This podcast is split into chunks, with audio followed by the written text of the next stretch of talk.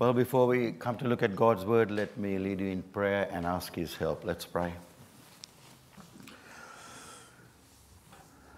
Open the eyes of our understanding, Lord our God,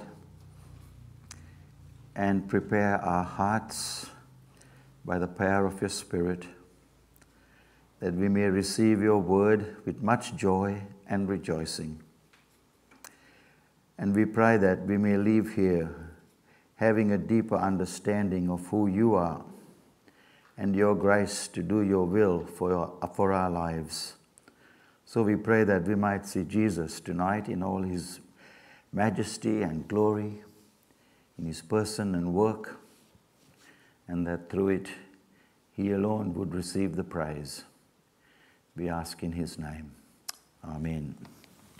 We'll turn to the next passage from which uh, we looked at, uh, Lorian read to us. Jesus here heals or raises a widow's son.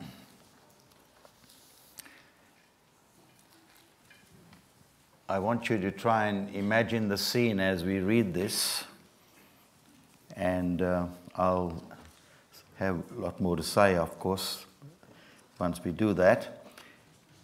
R.C. Sproul, the late R.C. Sproul from Ligonier Ministries, says that if we didn't have a Bible, that this passage would have enough in it to know the gospel and to know the Lord Jesus. So there you go. Let's read. Uh, Luke 7, verse 11. Soon afterward, that's Jesus, went to a town called Nain, and his disciples and a great crowd went with him. As he drew near to the gate of the town, behold, a man who had died was being carried out, the only son of his mother, and she was a widow. And a considerable crowd from the town was with her. And when the Lord saw her, he had compassion on her and said to her, Do not weep. Then he came up and touched the briar, and the bearers stood still. And he said, Young man, I say to you, arise. And the dead man sat up and began to speak, and Jesus gave him to his mother. Fear seized them all, and they glorified God, saying, A great prophet has arisen among us, and God has visited his people. And this report about him, that is Jesus, spread through the whole of Judea and all the surrounding country.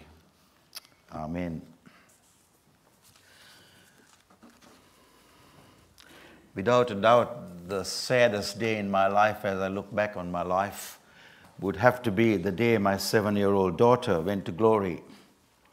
It was a day that will stay with me in my memory for the rest of my life. As a parent, to watch helplessly as she took her last breath brought immense pain and sorrow. But at the back of my mind, I knew that I would see her again. And I'm sure you realize that being a parent not only brings responsibility, but it also brings with it many joys and pains in life. There's joy at the birth of a child and watching him or her grow and going through many learning experiences of life as they discover things for themselves and experience new relationships, learn new things, and so on. But needless to say, life also brings with it many concerns and trials as parents, perhaps disappointments over our children in different areas of life, or heartache over a serious illness or a diagnosis a child may have, and so on. But I believe that as parents, the pain and suffering which the death of a child brings would have to be probably the greatest devastation that life could dish out to a parent. To lose a child would be like losing a part of, your, a, a part of yourself, and more so if it's your only child. And this was the case with the mother here in our text. And we're told that this mother was also a widow. And as we examine her situation, we realize that her circumstances was desperate. Her life without her only son would be reduced to one of abject poverty and despair. Well, what was her situation? Luke is the only gospel writer that records this incident. He tells us that this mother was a widow. She lived in Nain, about 10 kilometers southeast of Nazareth, and it's very likely um, the present day city of Nain, spelled N E I N. This is the only reference we have in the Bible to this city as well. Now, Luke telling us that this woman was a widow gives us some insight into her life. It says a lot. Firstly, it tells us that she very likely was poor. And if you know the Gospels, you realize that Luke highlights the ministry of Jesus to the poor. And here he is, and he's, he's doing ministry to her as well. So this woman was poor. She would have had no job because widows were unlikely to obtain work in her, in her day and time. But now tragedy had struck. She had lost her only son, and that meant that she had also lost her only means of livelihood. Her, her source of support and protection had gone. And not only that, because with it also went any hope of perpetuating the family line. And Luke tells us that she was the only son of his mother, and she was a widow. And Luke often points out some touching aspects to uh, what he records in the ministry of Jesus. In chapter 8, for example, he points out that Jairus' daughter was his only daughter. And so, in the case of this widow, Luke wants his readers to know that this mother um, was in abject poverty, having lost her son. In fact, he places this incident after that of the centurion. And I think Luke wants us to see the contrast between the centurion and this widow.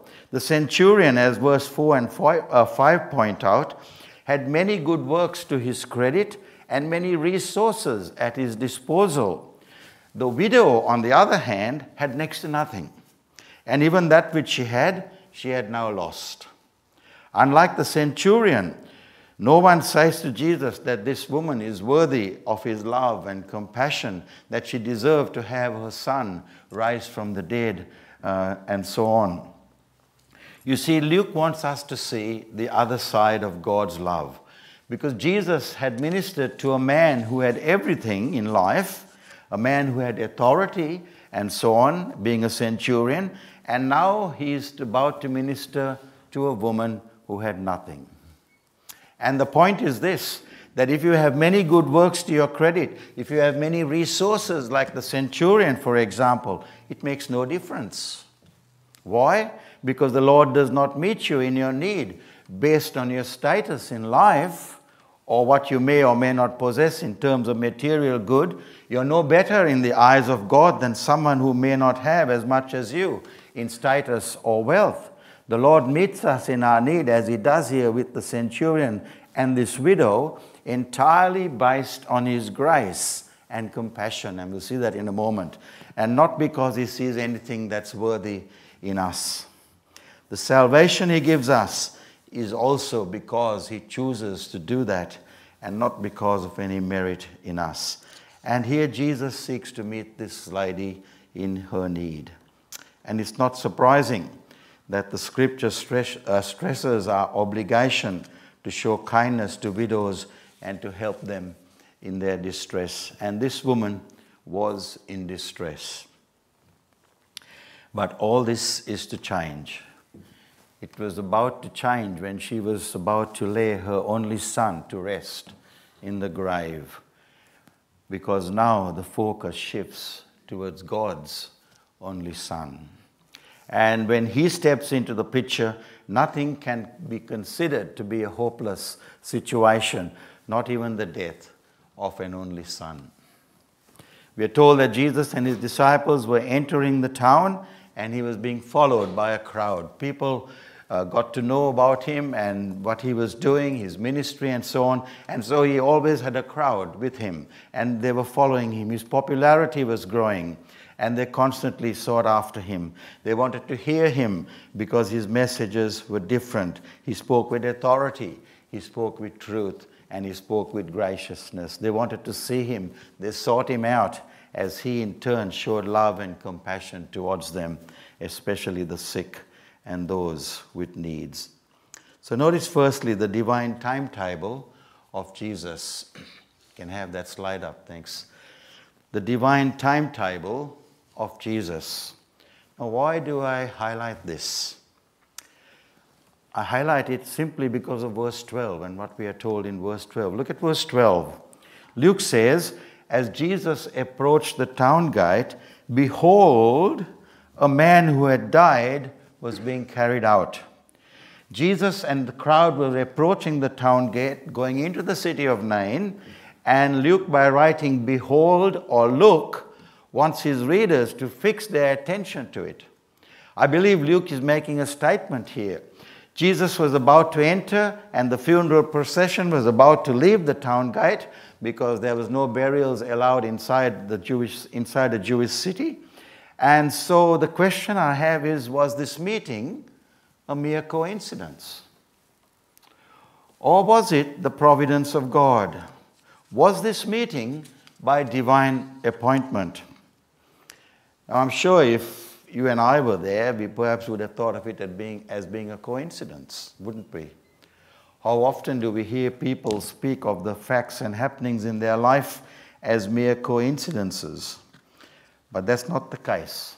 Not if your faith is in a sovereign God who directs and guides our lives, who controls the lives of his people, that God is working in your life and in my life. He's working out His plan and purpose in our life. And here He is working in that situation with this widow. To us, it may seem a coincidence, but not from God's perspective, because all things work together for the good of those who know and love the Lord and who are called according to His purpose, both the good and the hurtful events which work out for our ultimate good. There are examples in Scripture which seem to illustrate this point. Remember Ruth, when she leaves in the morning to gather some of the leftovers from the field which had been harvested? The text says that Ruth happened to come to the part of the field belonging to Boaz. She happened to come. Sounds like coincidence, doesn't it? But that's not the case. This field belonged to the right man, her future husband although at the time it seemed like just another happening in her life. Or to use another example, Abraham's servant. Abraham sends his servant to look for a wife for Isaac, and he goes into Mesopotamia. He arrives in a strange country. He doesn't know what he should do next. And so he stops at the well and he prays that God will direct him. Before his prayer is even finished, there's Rebecca and she's come to get some water from the well. Coincidence? Not so. And it's the same here. Jesus and those who were following him were entering the city. The widow and the dead son and the crowd were leaving the city. And Luke says, Behold. In other words, look, drawing attention to the fact that this was by divine appointment. From God's point of view, all these remarkable so called coincidences are part of his plan. And Jesus himself lived on a divine timetable. And here, this meeting was part of that timetable. And so Jesus meets this procession. Uh, the mother would have been at the head of the procession, uh, followed by some men who carried the stretcher uh, on which her dead son lay. And then there would have been the people for the funeral following the stretcher including the professional mourners. You got paid to be a mourner in those days. How would you like that for a job? To, uh, you know, to shed some crocodile tears and get money for it as well. But there were those during that time. And here now the two crowds, they meet. So notice secondly, the compassion of Jesus or the heart of Jesus. Jesus sees this mother.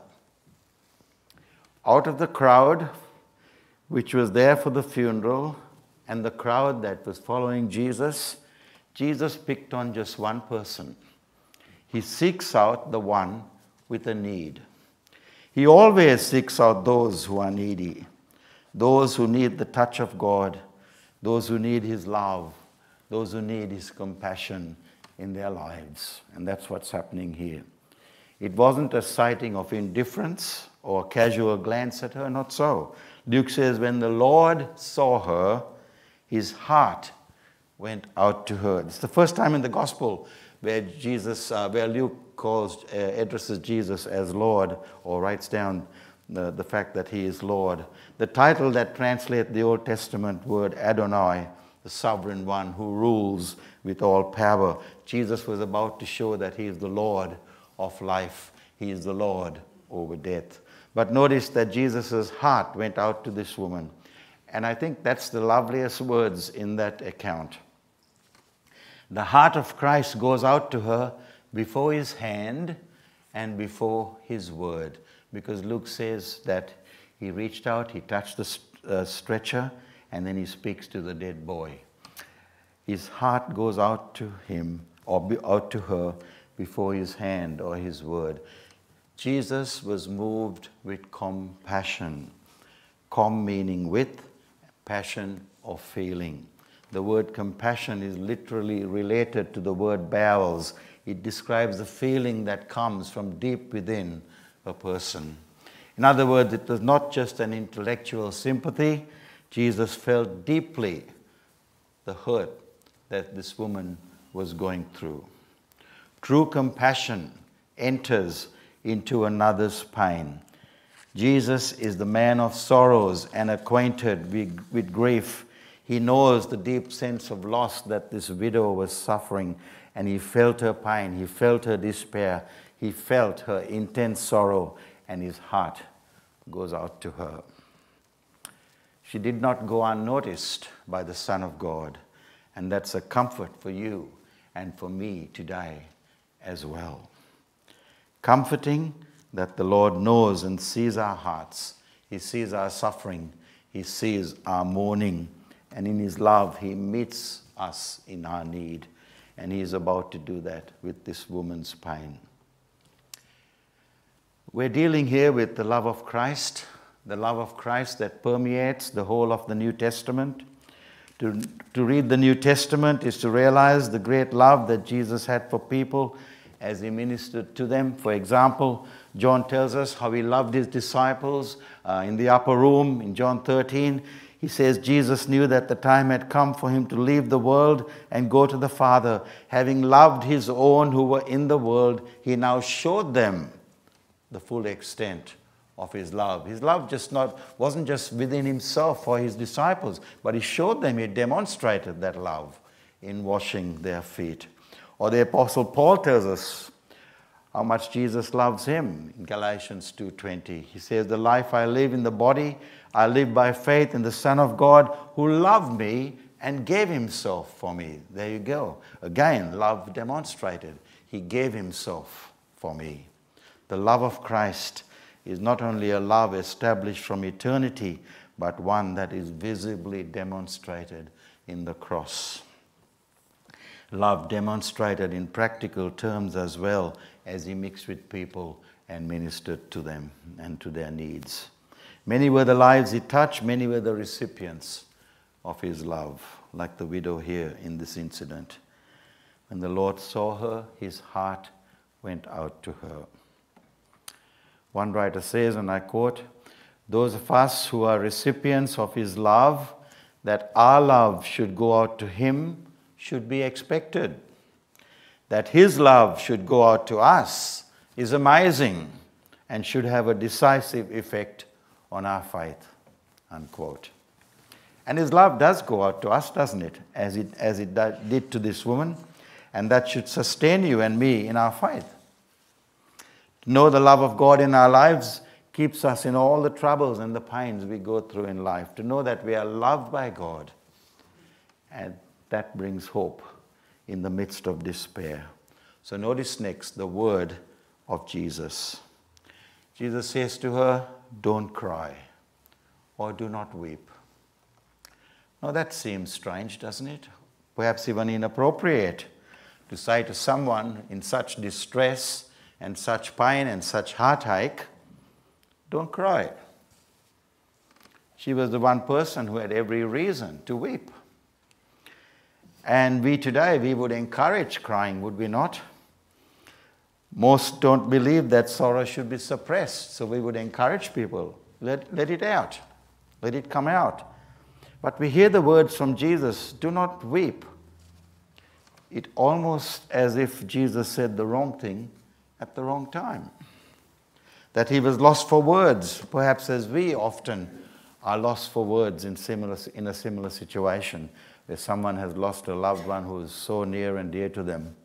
You know, we say at times we put our foot in our mouth and say things like, I know what you're going through. We really don't know what they're going through. So we shouldn't say it. Or we shouldn't say, I feel your pain, unless you have been through the experience yourself. And in situations like that, all you need to do is give them a hug. Or perhaps saying, I'm so, uh, perhaps, perhaps saying something along the lines of, I'm so sorry for your loss. Um, but Jesus says to this woman, Do not weep. Now, neither was he rebuking her nor asking her to be stoic in saying those words, but these are words of tenderness, giving a hint of power over grief. Because you see, only Jesus could say, Do not weep, and at the same time remove the cause for her weeping. Otherwise, such words would be hollow, even though it was well meant. What he is doing is he's calling this woman to trust in him. He's saying to her, Look to me. I can turn your grief into joy, your sorrow into laughing. And he did that. He walks up to the pallbearers and he touches the stretcher on which the body lay. Something you would never do as a Jew. Because in touching that stretcher on which the dead body lay, it meant that Jesus was polluting himself according to the ceremonial laws of the Old Testament. Jesus would be considered as being unclean. To do what he did was something shocking. And that's why the men sort of froze and they stopped. They were carrying the stretcher, and Luke tells us they stood still. They must have been shocked that someone who was a Jew would do that. But that was not to bother Jesus. He was not about to put aside meeting a human need because of some ceremonial law. Where there is a need, Jesus will meet that need. But later at Calvary, he would become unclean as our sins were heaped upon him. He would take our sins upon himself and he would become unclean so that you and I, who come to him in faith, could find forgiveness and reconciliation with God.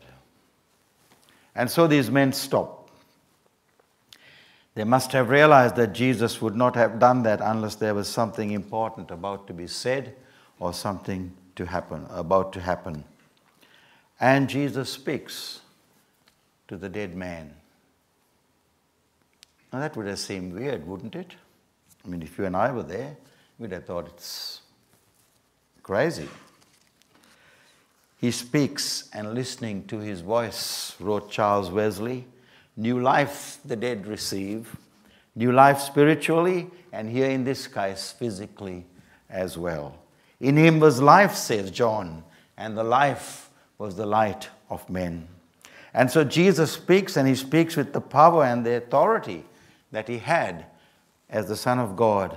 That word of power which spells victory over death. Young man, I say to you, arise.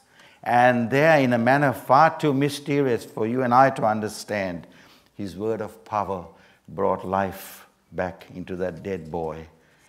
And we are told the young man got up and began to talk. my friends, that same word of power and authority, of course, will summon the dead at the last resurrection. We know this because this same Jesus who spoke here, says to us that a time is coming when all who are in the graves will hear my voice and come out. That loud voice of command with the voice of the archangels, he will summon the dead. And here that voice spoke specifically to this dead boy, and he rose to life. This is the same voice which declared, I am the resurrection and the life. The one who on the last day will raise the dead and present, for example, children to their parents and so on. Now, as I was preparing, it suddenly hit me that it would, it's strange that Jesus would speak to a dead body, doesn't it? He addresses this dead, dead boy. He says, Young man, I say to you, arise. In fact, on the other two occasions when he raises the dead, he does the same. Jairus' daughter, he speaks to the dead child and he says, Talita Kumi, little girl, I say to you, arise. He speaks to Lazarus. Lazarus has been dead for four days. And he says, Lazarus, come out. Why? Why speak to a dead body? Seems weird. He, you see, he talks to them as if they're alive, doesn't he? As he does here with this young man. Why does he do that? You see, it's because their spirits are alive. The spirit is alive even though the body is dead. And so Jesus speaks to their spirits. We all have bodies, and our spirits live within this body God has given us. The body is the medium by which the spirit can express itself. It's the tent in which we live, to use the words of the Apostle Paul. One day our bodies will die, but our spirits will live on. And so Jesus speaks to the spirit of this boy and he commands the spirit to come back into the body. And the spirit which is subject to Jesus obeys him. The Apostle Paul says in 2 Corinthians 5 that we know that when this earthly body is destroyed, we have an eternal house in heaven not built by human hands. And so we groan and we long to be clothed with this heavenly body. You see, when we die, when you die, and when I die, our spirits don't die. Our spirits go to be with the Lord. When our bodies give up, our spirits go to be with Jesus. And we will remain with Jesus until he comes again to wrap up this world, at which, states, at which stage our spirits will be clothed with our heavenly bodies.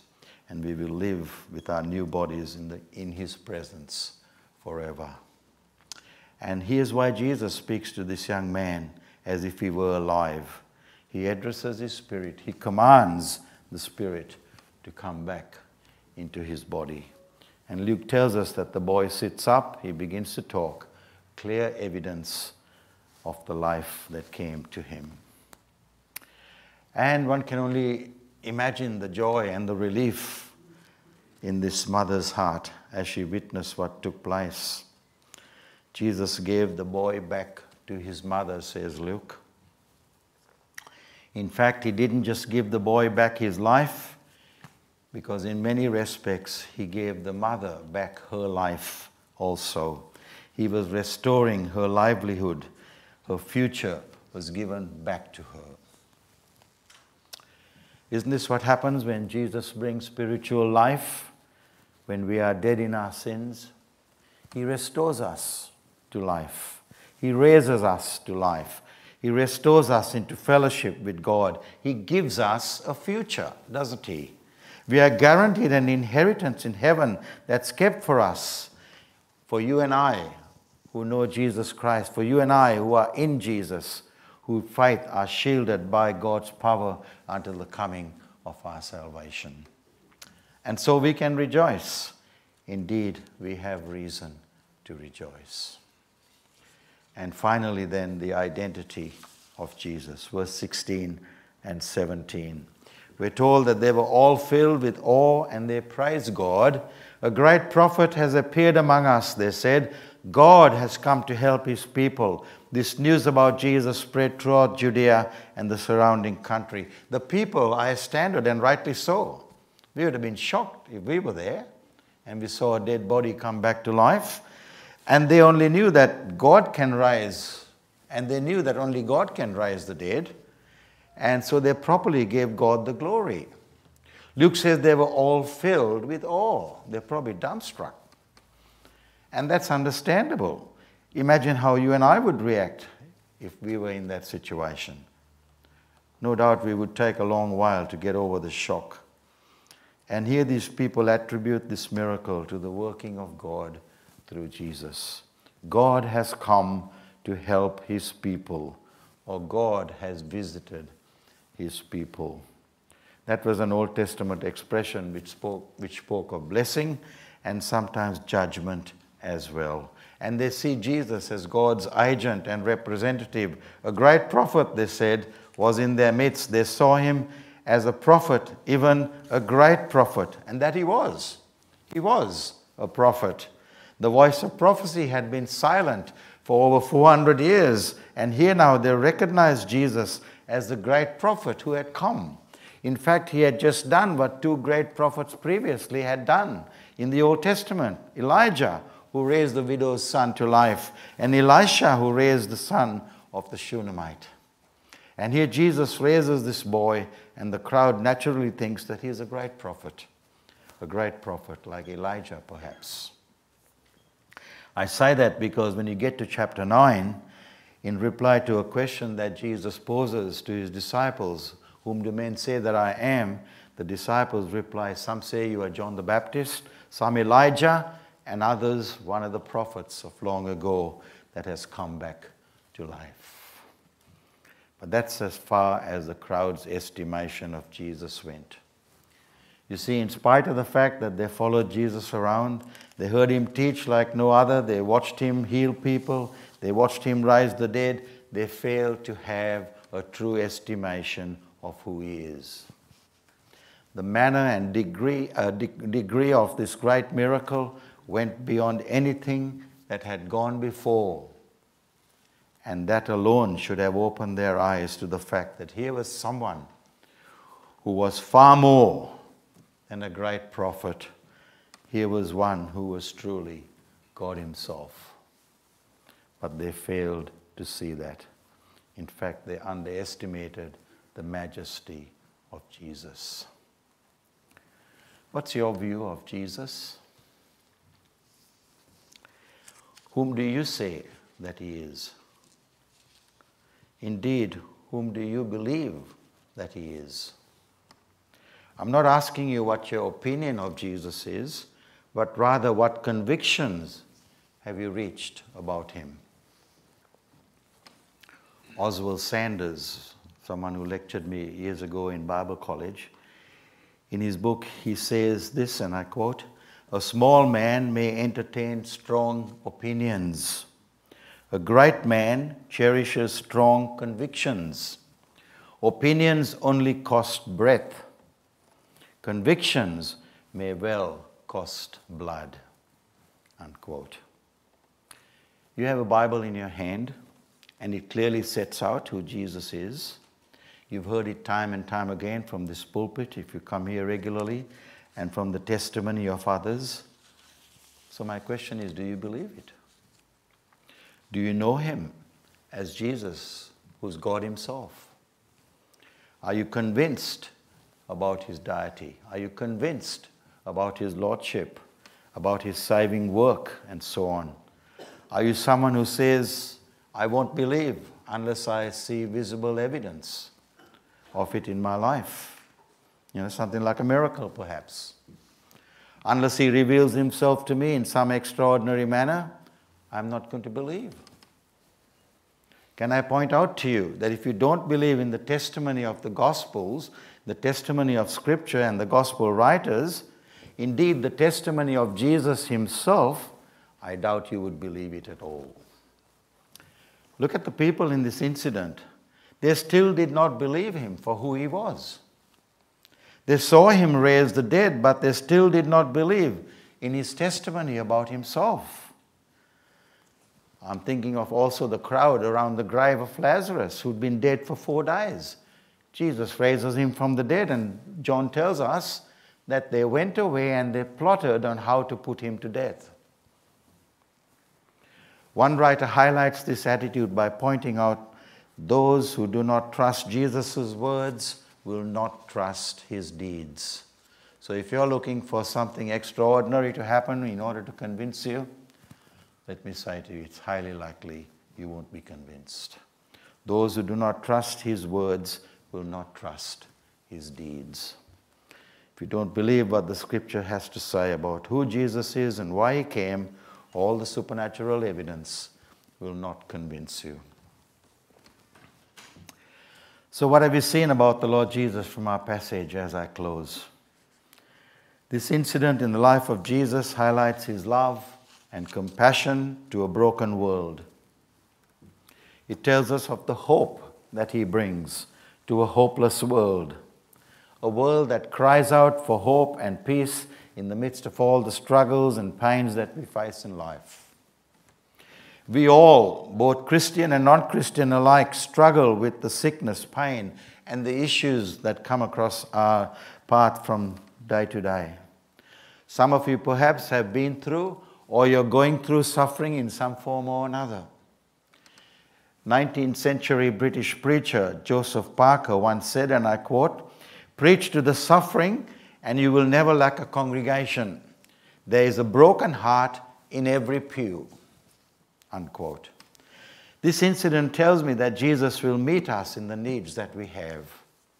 He brings his love and compassion to his people, not to take away the pains we go through, although he may choose to do that from time to time, but always to grant us His grace, always to grant us His compassion in the midst of it so that we can learn to trust Him, to lean on Him, and to grow in our love for Him. That's the purpose and the reason behind the pains and the struggles of life. That's the hope that He brings to us. That's the message of hope and peace we share with those who don't know Him. The hope of salvation and eternal life, the gospel offers to those who come to Him in faith and trust. So there's been two powers at work, hasn't there, in this incident that we've been considering this evening. Two powers. First, the power of death. Death is a universal power. It is no respecter of persons. It comes to all. It is a power against which we are helpless. The widow's son was a young man, and yet he dies. Death came to him. It strikes when and where we least expect it. But not only is there the power of death in this incident, but there is also the power of Christ. He spoke and he brings this young man to life. He would rise the dead himself. He would rise from the dead himself. He would rise bodily from the grave. He would conquer death and its power. That's the power of Christ. And we have that same promise and that same hope of a resurrection from the dead. No longer does death have the final word. The same power that raised the Lord Jesus will raise your body and mine at the final resurrection. The question is do you believe it? That's what it means to be a Christian. To be absolutely certain that Jesus, who has the power over death, will one day raise us from the dead and grant us new bodies so that we can live with Him for all eternity. That was the assurance I had when I committed my daughter's body to the grave that Jesus will raise her to life and I will see her again. But you see, in there being those who are raised to life, there will also be those who are raised to face the judgment of God. Those who have rejected Jesus in this life. So let me say that the way to secure the future is to secure the present. Know Jesus in this life, and you will know him and live in his presence in total joy forever in the life to come. And the way to do that is found in the words of Jesus himself. He says, He or she who believes in me, in other words, put their faith and trust in me, though they die, yet shall they live. Amen. Let's pray. Lord our God, we thank you for your Son. We thank you that that same power with which he raised the widow's son, that he has not lost that power, but that power is still available. And that we can look forward to the day when he will raise us from the dead if we have gone from this life before he comes back. And so we rejoice in these wonderful truths. We rejoice in the Lord Jesus, our Savior. And we pray, Heavenly Father, that these truths might indeed uh, remain with us, it might encourage us, and that it might spur us on to live for Christ and indeed to know Him better in our lives. We pray in His name. Amen.